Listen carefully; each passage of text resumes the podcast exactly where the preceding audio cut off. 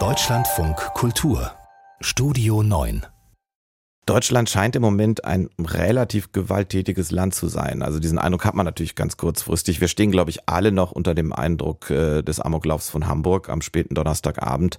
Und gestern gab es dann die Meldung äh, von einer Geiselnahme in einer Apotheke in Karlsruhe.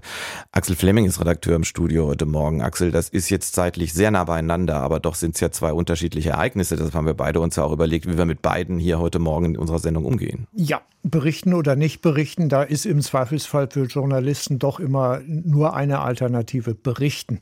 Die Frage ist dann, wie und glimpflicher Ausgang einer Geiselnahme, das ist ja fast eine positive Nachricht.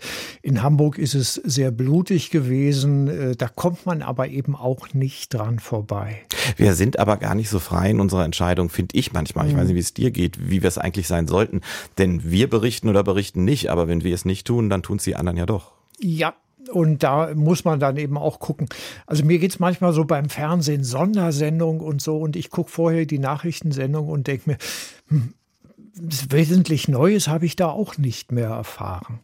Ging mir gestern auch so bei Hamburg, aber Hamburg, du hast es schon erwähnt, ist eine ganz andere Geschichte als Karlsruhe. Karlsruhe wird man auch gucken, wie das weitergeht. Der Mann war ja offenbar Polizei bekannt. Da wird es vielleicht noch Entwicklungen geben, wie immer. Das kann auch Tage dauern, weil solche Ermittlungen dauern. Ja.